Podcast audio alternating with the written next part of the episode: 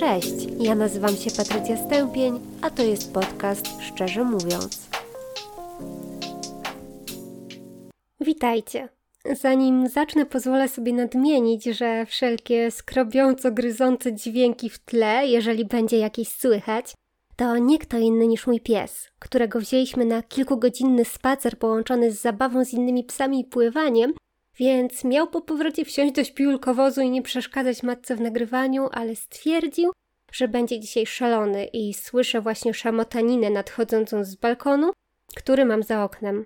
Za wszelkie niedogodności bardzo Was przepraszam i płacę uśmiechem psiego bąbelka. Dzisiaj będzie o prokrastynacji. Padłam na ten temat po tym, jak zajrzałam do mojego kalendarza z psich sucharków i ujrzałam, że 6 września był Dzień Walki z Prokrastynacją. Wiem, że było to niespełna tydzień temu, ale w końcu temat zobowiązuje. Poza tym w poniedziałek pojawił się na Instagramie wpis o prokrastynacji i przy jego tworzeniu również nie omieszkałam sobie poodwlekać. Całe szczęście udało mi się ostatecznie go wypuścić w terminie, więc jeżeli macie ochotę podejrzeć sobie ściągę o prokrastynacji w wersji pisemnej, to zapraszam na szczerze mówiącego Instagrama. A jeszcze pozwolę sobie wrócić do mojego kalendarza, bo jako psycholożka regularnie uczestniczę w zebraniach różnych zespołów terapeutycznych, a jeszcze w czasach zamieszkiwania w Lublinie reprezentowałam kluby seniora na zebraniach w Urzędzie Miasta. I zawsze wszyscy mają wtedy ze sobą eleganckie notesy albo kalendarze ze skórzaną okładką, a moje trzy ostatnie kalendarze to Psie Sucharki, Odmęty Absurdu i Harry Potter, co zwykle spotykało się z rozbawionymi spojrzeniami. Bardzo możliwe, że zaopatrzę się na najbliższy rok w jakiś bardziej zaawansowany planer z większą ilością miejsca i większymi możliwościami personalizacji, ale zwykle zabieram się za wybieranie w grudniu, kiedy już wszyscy wypuścili swoje kalendarze, żeby wybrać najlepszy dla siebie i nie żałować. No dobra, Przejdźmy do prokrastynacji. Prokrastynacja jest niczym innym niż odwlekaniem wykonania zadania, które powinniśmy zrobić. To taka najprostsza definicja, która niby zawiera w sobie sedno sprawy, ale może być też trochę myląca. Dlatego trochę temat podrążymy. Z jednej strony prokrastynacja może kojarzyć się nam z lenistwem, bo pozornie niczego wtedy nie robimy. Ale w tym mechanizmie nie chodzi o to, że się nam zwyczajnie nie chce, czy nie mamy ambicji do zrobienia czegoś. Przyczyny odwlekania bywają dużo bardziej złożone i jednocześnie są odczuwane jako bardziej przykre. Odwlekanie możemy mylić także z odpoczynkiem, ale znowu są to dwa różne zjawiska, które wyglądają podobnie tylko wtedy, kiedy patrzymy na nie z boku, Odpoczynek jest czymś przyjemnym, co pozwala nam nabrać sił na wykonanie zadania i jednocześnie jest niezbędny dla dbania o nasze zdrowie psychiczne. Natomiast prokrastynacja wiąże się dla nas z przykrymi odczuciami, takimi jak poczucie winy czy lęk. Mam nadzieję, że już chociaż trochę widzicie te różnice. Przyczyn prokrastynacji może być całe mnóstwo i od tego zaczniemy, bo pozwoli nam to zauważyć, że jest to na tyle złożone zjawisko, że trudno mówić o jednej złotej radzie, która sprawi się u wszystkich.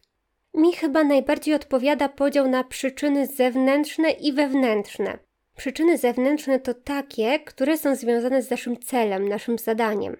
Pierwsza jest taka, że stawiamy sobie zbyt złożony, odległy, wygórowany cel, którego osiągnięcie zabiera bardzo dużo czasu i wysiłku.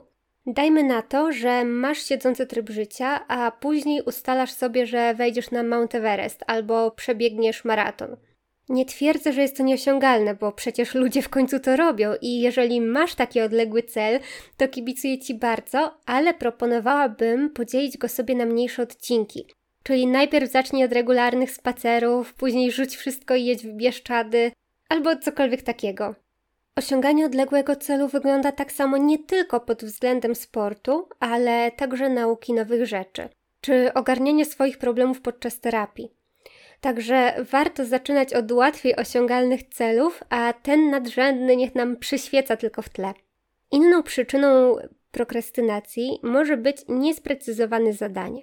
Pomyślcie o wszystkich tych sytuacjach, kiedy w czasie szkoły albo studiów prowadzący zadał Wam coś do zrobienia, i nie mieliście za grosz pojęcia, o co mu w zasadzie chodzi.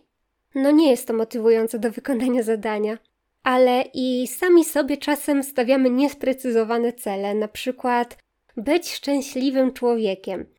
Może zawierać się w takim celu dosłownie wszystko i może się on zmieniać zależnie od naszego samopoczucia. Inną kategorią zadań, które mogą dokładać nam cegiełkę do odwlekania, są zajęcia nudne, monotonne albo takie, które nie przynoszą efektu. Mówiąc o tych zadaniach nieprzynoszących efektu, zerkam teraz jednym okiem na moją podłogę, którą myłam wczoraj, a dzisiaj ze względu na przesłodkiego szczeniaka, który uwielbia błoto, jest dokładnie tak samo brudna jak przed myciem. Chociaż postępem jest fakt, że przed łóżkiem nie ma piaskownicy, która przybyła na sierści, bo nie pozwoliłam wejść bąbelkowi na plażę nad rzeką.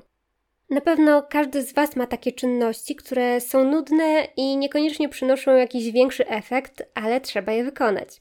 Tylko czy przełożenie umycia podłogi na kolejny dzień, bo w zasadzie to i tak nie zawali się do sąsiada, jest aż takim złym pomysłem? Dla mnie nie, bo jeszcze kilka lat temu perfekcjonistycznie sprzątałam i umiejętność odpuszczenia sobie, kiedy podłoga nie jest idealnie czysta, a ja nie mam czasu albo siły, jest dla mnie zaletą. Czy dla Was jest plusem czy minusem, musicie sobie zdecydować sami. Przejdźmy teraz do przyczyn wewnętrznych prokrastynacji, czyli takich, które są w nas, dotyczą naszych cech. Podczas przeglądania różnych artykułów zauważyłam, że na pierwszy plan tutaj wysuwa się lęk. I ja się z tym zgadzam, być może również dlatego, że właśnie u mnie tak to wygląda. A mianowicie częstą przyczyną odwlekania jest obawa związana z tym, że nie uda się osiągnąć celu lub że spotykamy się z krytyką ze strony innych osób. Może to mieć związek z niską samooceną, z której wynika przekonanie, że i tak się nam nie uda, bo jesteśmy niewystarczająco dobrzy, albo z perfekcjonizmem. I domyślam się, że ten perfekcjonizm może być dla wielu osób zaskakującym czynnikiem, bo w końcu jak powiązać robienie wszystkiego idealnie na czas i jednocześnie odwlekanie wykonania zadania? A no wiecie, jak to zwykle w psychologii bywa, ludzie są różni, perfekcjoniści również. I jeden perfekcjonista wykona zadanie od razu po tym, jak zostanie mu ono przy, przydzielone, a inny będzie odwlekał, bo wynika to właśnie z lęku, że zadanie nie będzie wykonane idealnie. Bo niektóre osoby wychodzą z założenia, że albo idealnie, albo wcale, i powstrzymuje ich to przed rozpoczęciem działania, bo jak wszyscy wiemy, zwykle idealnie się nie da. A może nawet nigdy się nie da. Jako kolejną przyczynę, o której w sumie już wspomniałam przy poprzedniej, można wymienić niskie poczucie własnej wartości, i ono skutkuje takim przekonaniem, że nie jestem wystarczająco dobra, aby wykonać zadanie, więc tak czy tak się nie uda. Ja bym tutaj dodała jeszcze jedno zjawisko, które u mnie dokłada się do prokrastynacji, a nie widziałam go w literaturze, którą się posiłkowałam przy tworzeniu podcastu. Jest to syndrom oszusta, na którym zdarza mi się łapać. Syndrom oszusta polega na tym, że własne osiągnięcia tłumaczymy sobie szczęściem i zbiegiem okoliczności albo pomyłkami oceniających nas osób, a nie własną wiedzą czy umiejętnościami. Syndrom ten wiąże się z odczuwaniem emocji takich jak lęk, wstyd, poczucie winy, więc zauważcie, że są to takie same emocje, jakie pojawiają się w przypadku prokrastynacji. Jak to działa? No, na przykład tak, że jeżeli sądzę, że mój sukces w pracy jest związany z pozytywnym zbiegiem okoliczności, to jeżeli mam powtórzyć wykonanie tego zadania, odczuwam lęk, że się to nie uda, więc odwlekam wykonanie zadania. Ja o syndromie oszusta dowiedziałam się w zasadzie niedawno, ale od kiedy o nim wiem i wiem też, że nie tylko ja tak mam, to łatwiej mi jest z nim walczyć. Myślę, że przy temacie prokrastynacji warto także wspomnieć o mechanizmie wyuczonej bezradności, czyli o takim momencie, kiedy mega się starasz i wkładasz coś ogrom energii, a nic się nie zmienia. Na przykład poświęcasz wieczory na chodzenie na protesty, zdzierasz sobie gardło, towarzyszy ci strach i na koniec i tak wychodzi, że chuj z tego. Ostatecznie czujesz się bezsilna. Wiele razy doświadczamy też tego e, na mniejszą skalę, na przykład w szkole czy w pracy. I kiedy się to u nas uruchomi, niestety wzrasta prawdopodobieństwo tego, że będziemy odwlekać działanie, bo przecież i tak nic to nie da. To po co się w zasadzie trudzić? E, na koniec jeszcze dodam, że literatura podaje także jako powód odwlekania złe samopoczucie czy chorobę, I ja się z tym zupełnie nie zgadzam, bo jeżeli źle się czujesz albo jesteś chora, to przede wszystkim odpocznij i weź się za leczenie, a nie nazywajmy tego prokrastynacją. No dobra, brak prokrastynacji może być uznawany za super zaletę i zwykle taki dla mnie był, ale bywały też minusy. Na studiach byłam zdecydowaną perfekcjonistką i to taką, która musi mieć wszystko zrobione od razu. Pierwszym tego efektem było zmęczenie, bo w końcu robiąc wszystko na już i to jeszcze niemal idealnie i dokładając sobie ciągle nowe rzeczy, nie mogło być inaczej. Więc miałam wszystko na czas, włącznie z ciągłym wkurwieniem i niewyspaniem. Był jeszcze jeden problem wynikający z takiego stylu pracy. W niektórych złożonych projektach, które mieliśmy zadane na studia, wytyczne zmieniały się w trakcie trwania projektu, a moja praca była już skończona. Po prostu część wykładowców brała za pewnik, że jeszcze się za to nie zabraliśmy albo byliśmy na początkowym etapie. Głupio mi było się wtedy przyznawać, że mam to już za sobą, no bo wiecie, żeby nie wyjść na kujona. Więc musiałam kminić i kombinować, e, aby nanieść te zmiany, o które prosił prowadzący. Raz nawet cały protokół z badania okazał się być namarny, bo na prośbę grupy rodzaj zadania na zaliczenie dla nas został zmieniony, ponieważ był problem ze znalezieniem osób badanych. Mi się akurat udało jakimś cudem znaleźć odpowiednie dziecko i uzyskać zgodę rodzica i byłam już po badaniu, ale nie chciałam o tym mówić, aby inni w grupie nie mieli problemu, bo prowadząca mogła uznać, że skoro ja mogłam znaleźć osobę badaną, to inni też mogą się postarać. Także są też minusy robienia wszystko na już natychmiast. Ogólnie prokrastynacja nie jest jakimś bardzo złym zjawiskiem, jeżeli nie wynikają z niej poważne problemy, takie jak na przykład zawalenie ważnego projektu w pracy czy niezaliczenie egzaminu. Świat się nie zawali, jak czasem przełożymy sobie zrobienie prania na kolejny dzień albo nie pomalujemy paznokci. Ale co zrobić, aby mniej prokrastynować, jeżeli robi się to u nas na tyle problematyczne, że zaczynamy zawalać ważne rzeczy?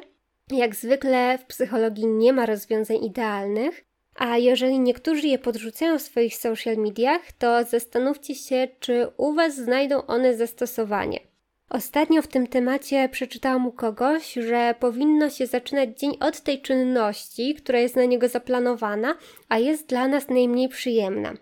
Pomyślałam o tym i doszłam do wniosku, że gdybym tak robiła, to pewnie odwlekałabym w nieskończoność, albo zrobiłabym to zadanie od razu rano, a później miała popsuty nastrój przez cały dzień.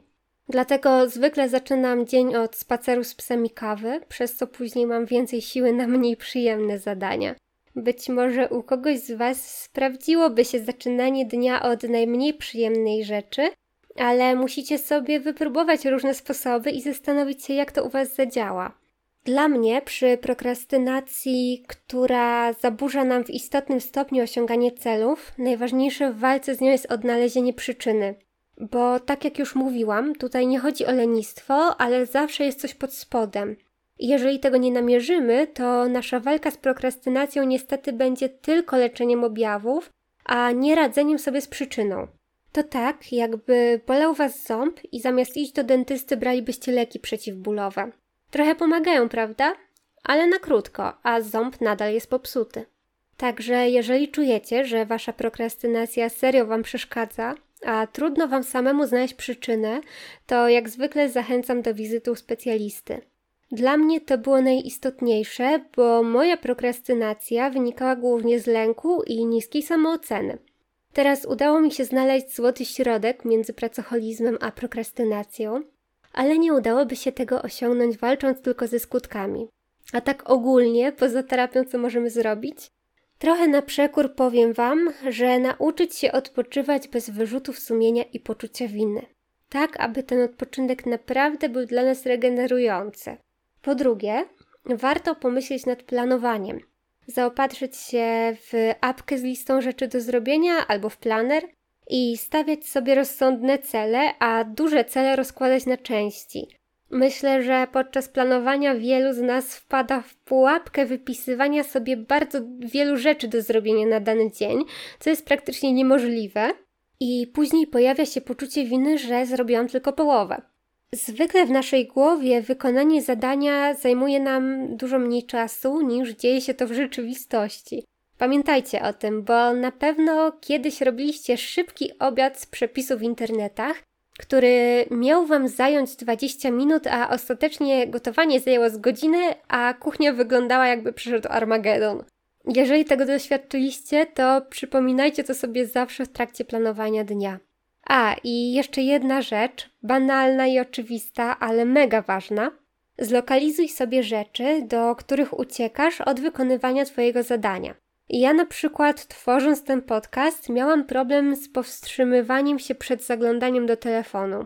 Pierwszą ważną sprawą w takich kwestiach jest odizolowanie się od nagradzającego przedmiotu, to znaczy kładę telefon dalej, żeby nie chciało mi się po niego wstawać co chwilę. A drugą rzeczą, która mi pomaga, jest technika Pomodoro. Jeżeli macie ochotę spróbować, to wystarczy wyszukać w internecie Pomodoro Timer i pracować według niego.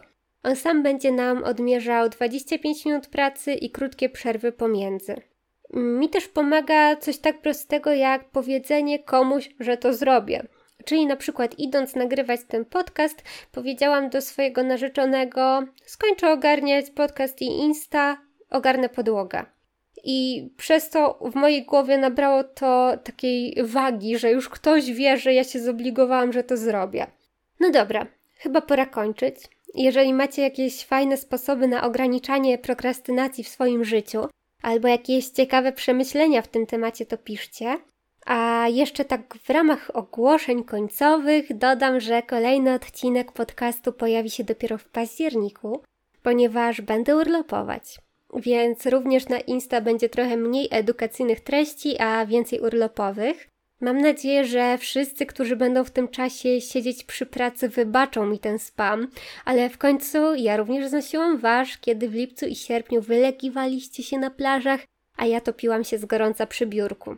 Także do usłyszenia w październiku i jak zwykle życzę Wam znośnego tygodnia.